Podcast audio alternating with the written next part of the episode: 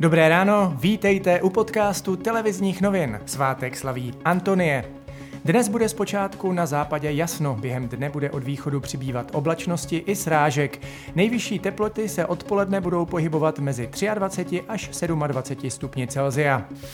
Dosavadní rozvolňování plošných opatření se podle ministerstva zdravotnictví neprojevilo na nemocnosti a proto 15. června některá opatření zmírní. Týká se to například prodeje občerstvení v divadlech a kinech. Diváci ho však nebudou moci konzumovat v hledištích. Premiéři Česka, Slovenska, Maďarska a Polska jednali ve čtvrtek v Lednici na Břeclavsku o společném postoji k Evropskému fondu obnovy. V rámci něj má Evropa mezi jednotlivé státy rozdělit 20 bilionů korun.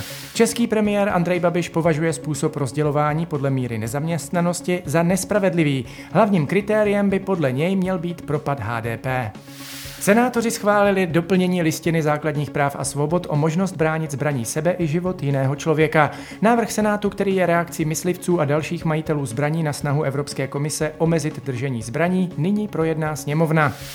Vsetínský okresní soud osvobodil muže, který měl podle obžaloby před šesti lety způsobit požár historické chaty Libušín. Pavel Prišč podle státního zástupce zanedbal opravu komínu. Hrozilo mu až osmileté vězení. Zastupitelé Českých Budějovic odsouhlasili cenu, za kterou chtějí prodat poloviční podíl ve společnosti Jeho České letiště. Od města ho koupí kraj za 6,5 milionu korun a stane se tak jediným vlastníkem letiště.